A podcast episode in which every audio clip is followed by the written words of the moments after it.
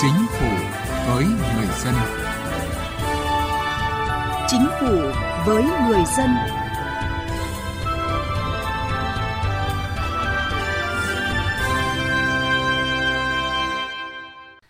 Thưa quý vị và các bạn, bảo hiểm y tế là một trong những chính sách an sinh xã hội quan trọng, là cơ chế tài chính vững chắc giúp bảo vệ chăm sóc sức khỏe của nhân dân. Chính vì vậy, bảo hiểm y tế luôn được chính phủ xác định như là một trong những trụ cột quan trọng của chính sách an sinh xã hội, cần được triển khai sâu rộng, thiết thực và hiệu quả. Thời gian qua, Bảo hiểm xã hội Việt Nam với trách nhiệm là cơ quan tổ chức thực hiện đã nỗ lực không ngừng để đưa chính sách pháp luật về bảo hiểm y tế đi vào cuộc sống. Mọi người dân sớm được hưởng quyền an sinh về bảo hiểm y tế. Chương trình Chính phủ với người dân hôm nay, chúng tôi đề cập vấn đề này. Trước hết, mời quý vị và các bạn cùng nghe một số thông tin về công tác phổ biến giáo dục pháp luật cho đồng bào vùng dân tộc thiểu số và miền núi. Để triển khai các nhiệm vụ giải pháp về phổ biến giáo dục pháp luật và tuyên truyền, vận động theo quyết định số 1163 của Thủ tướng Chính phủ về phê duyệt đề án đẩy mạnh công tác phổ biến giáo dục pháp luật và tuyên truyền, vận động đồng bào dân tộc thiểu số và miền núi. Giai đoạn năm 2017 năm 2021, Ủy ban nhân dân tỉnh Bạc Liêu giao ban dân tộc và tôn giáo chủ trì phối hợp với các cơ quan, đơn vị liên quan thực hiện. Theo tinh thần chỉ đạo của Ủy ban Nhân dân tỉnh, Ban dân tộc và tôn giáo tỉnh Bạc Liêu đã tổ chức 32 buổi hội nghị tuyên truyền, phổ biến pháp luật, cho đồng bào dân tộc thiểu số với hơn 2.290 người tham dự tại các ấp xã có đông đồng bào dân tộc thiểu số và xã đặc biệt khó khăn. Nội dung tuyên truyền chủ yếu về tình hình quốc phòng an ninh, ý thức trách nhiệm bảo vệ Tổ quốc trong vùng đồng bào dân tộc, phòng chống tội phạm và tệ nạn xã hội, phòng chống mua bán người, gương người tốt, việc tốt trong thực hiện pháp luật, công tác dân tộc, chính sách dân tộc, đường lối đại đoàn kết dân tộc. Ngoài ra, Ủy ban Nhân dân tỉnh ủy quyền cho Ban dân tộc và tôn giáo phối hợp với vụ tổ chức cán bộ, vụ tuyên truyền thuộc Ủy ban dân tộc tổ chức hội nghị xin ý kiến, đóng góp trong công tác cán bộ và tuyên truyền, phổ biến giáo dục pháp luật, Xác định nhiệm vụ phổ biến giáo dục pháp luật và tuyên truyền vận động đồng bào dân tộc thiểu số và miền núi là một trong những nhiệm vụ quan trọng trong thực hiện công tác phổ biến giáo dục pháp luật trên địa bàn tỉnh Hà Tĩnh. Nên sau khi Thủ tướng Chính phủ ban hành quyết định số 1163 về đẩy mạnh công tác phổ biến giáo dục pháp luật, vận động đồng bào dân tộc thiểu số và miền núi giai đoạn 2017-2021, Ủy ban nhân dân tỉnh Hà Tĩnh đã tập trung chỉ đạo, hướng dẫn triển khai thực hiện trên địa bàn tỉnh. Nội dung tuyên truyền phổ biến tập trung vào các văn bản liên quan thiết thực đến đời sống của đồng bào dân tộc thiểu số như Bộ luật dân sự, Bộ luật hình sự, Luật đất đai, Luật bảo vệ môi trường, Luật nghĩa vụ quân sự, Luật bảo hiểm xã hội, Luật hòa giải ở cơ sở, Luật hôn nhân và gia đình, Luật bình đẳng giới, Luật phòng chống ma túy, Luật căn cước công dân, Luật phòng chống tác hại của rượu bia, Luật tín ngưỡng tôn giáo, Luật an ninh mạng, Luật giao thông đường bộ, Luật phòng chống bệnh truyền nhiễm, các quyền và nghĩa vụ cơ bản của công dân, các văn bản pháp luật về phòng chống tội phạm, phòng chống ma túy, phòng chống mua bán người và các quy định về bảo vệ chủ quyền biên giới quốc gia, pháp luật dân sự, hôn nhân và gia đình, kế hoạch hóa gia đình, các quy định liên quan đến tảo hôn, cận huyết thống, chống bạo lực gia đình và hủ tục lạc hậu, bảo vệ và phát triển rừng, chính sách liên quan đến nông nghiệp, nông dân, nông thôn, các chính sách về an sinh xã hội, chính sách dân tộc của Trung ương, của tỉnh. Toàn tỉnh Hòa Bình có 145 trên 151 xã phường thị trấn thuộc vùng dân tộc thiểu số và miền núi,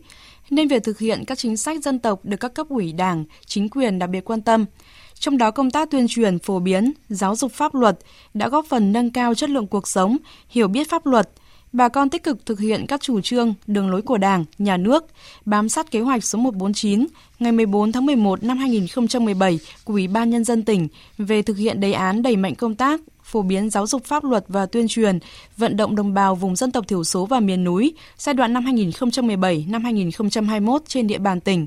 Ban dân tộc đã xây dựng kế hoạch cụ thể để thực hiện với các nội dung duy trì hoạt động các mô hình điểm đã xây dựng tại hai xã Văn Nghĩa, Thượng Cốc ở Lạc Sơn và xã Hang Kia, Mai Châu, khảo sát, lựa chọn địa điểm xây dựng mô hình điểm, thực hiện đề án tại hai xã của huyện Tân Lạc Kim Bôi, tổ chức hội nghị tập huấn và hoạt động tuyên truyền, phổ biến các văn bản luật, chính sách đối với nhóm nòng cốt tại các xã xây dựng mô hình điểm. Qua đó nâng cao nhận thức, ý thức tự giác chấp hành pháp luật, phát huy sức mạnh tổng hợp của hệ thống chính trị, tham gia công tác phổ biến giáo dục pháp luật, thực hiện tốt các chính sách dân tộc, triển khai trên địa bàn, góp phần phát triển kinh tế, giữ vững an ninh trật tự. Theo báo cáo của Ủy ban Nhân dân huyện Ma Ngang, tỉnh Gia Lai, trong giai đoạn 2017-2021, huyện đã tổ chức 3 hội nghị tập huấn cho 370 lượt cán bộ cơ sở, người có uy tín ở các thôn, làng, phối hợp với ngành chức năng của tỉnh, tổ chức 611 buổi tuyên truyền về đường lối chủ trương chính sách của Đảng và nhà nước đối với đồng bào dân tộc thiểu số cho gần 46.800 lượt người ở địa phương – Mặt khác, huyện Ma Ngang tổ chức 26 cuộc thi tìm hiểu pháp luật về an toàn giao thông với sự tham gia của 565 lượt người. Cấp phát 29.489 tài liệu tuyên truyền về pháp luật bằng 3 thứ tiếng Việt, Rai, Bana cho nhân dân trên địa bàn. Bên cạnh đó, Ma Ngang cũng chỉ đạo phòng chức năng đẩy mạnh tuyên truyền, xóa bỏ các luật tục lạc hậu trong làng dân tộc thiểu số, vận động thanh niên chấp hành luật giao thông đường bộ, nói không với tảo hôn và hôn nhân cận huyết. Nhờ vậy, qua 5 năm, huyện Mang An đã từng bước nâng cao được nhận thức của bà con ở vùng dân tộc thiểu số, góp phần thúc đẩy kinh tế xã hội, đảm bảo quốc phòng an ninh.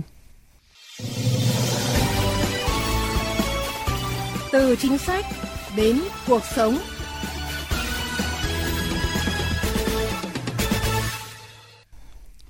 Thưa quý vị, thưa các bạn, trong bối cảnh giá cả các dịch vụ khám chữa bệnh tăng cao, thì việc tham gia bảo hiểm y tế là một trong những giải pháp an toàn, hiệu quả, giúp bản thân và gia đình, những người bị bệnh có thêm điều kiện, yên tâm trong việc khám chữa bệnh. Đặc biệt đối với các hộ gia đình nghèo, cận nghèo, thì việc tham gia bảo hiểm y tế sẽ được hỗ trợ lớn về tài chính nếu chẳng may ốm đau, bệnh tật. Chị Đinh Thị Mai ở huyện Trực Ninh, tỉnh Nam Định đang điều trị tại bệnh viện Bạch Mai, thành phố Hà Nội cho biết – Chị thuê nhà ở cạnh bệnh viện để chạy thận đã được 5 năm nay.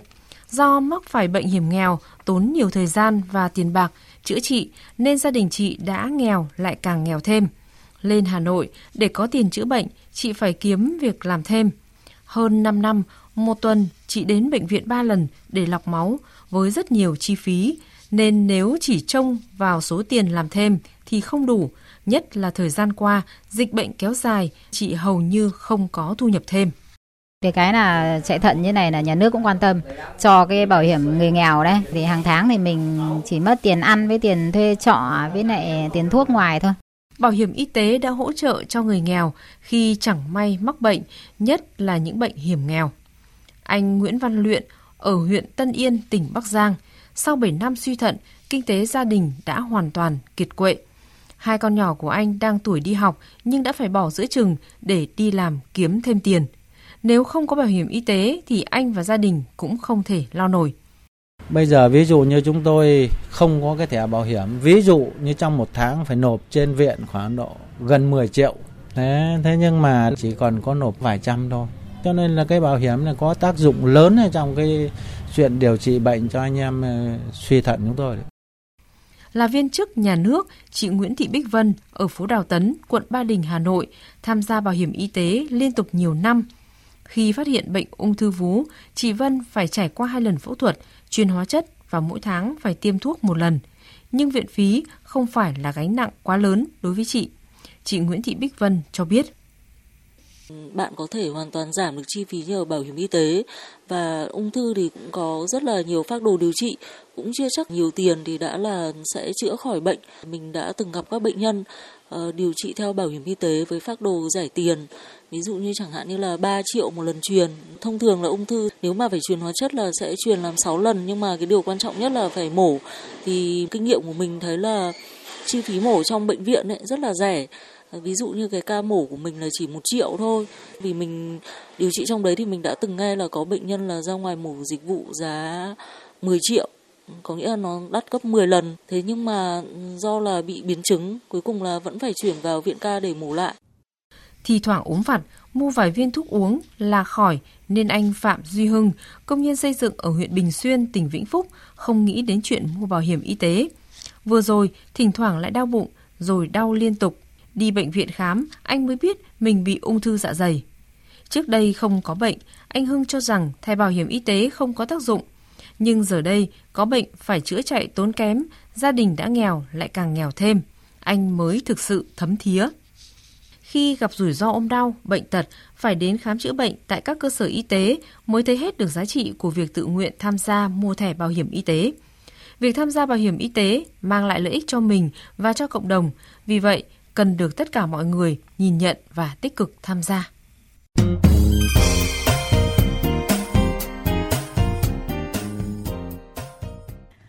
Thưa quý vị và các bạn, hiện nước ta đã cơ bản hoàn thành mục tiêu bảo hiểm y tế toàn dân và về đích trước thời hạn so với mục tiêu đề ra tại nghị quyết số 21 ngày 22 tháng 11 năm 2012 của Bộ Chính trị về tăng cường sự lãnh đạo của Đảng đối với công tác bảo hiểm xã hội, bảo hiểm y tế giai đoạn 2012-2020. Ghi nhận của phóng viên Đài Tiếng Nói Việt Nam.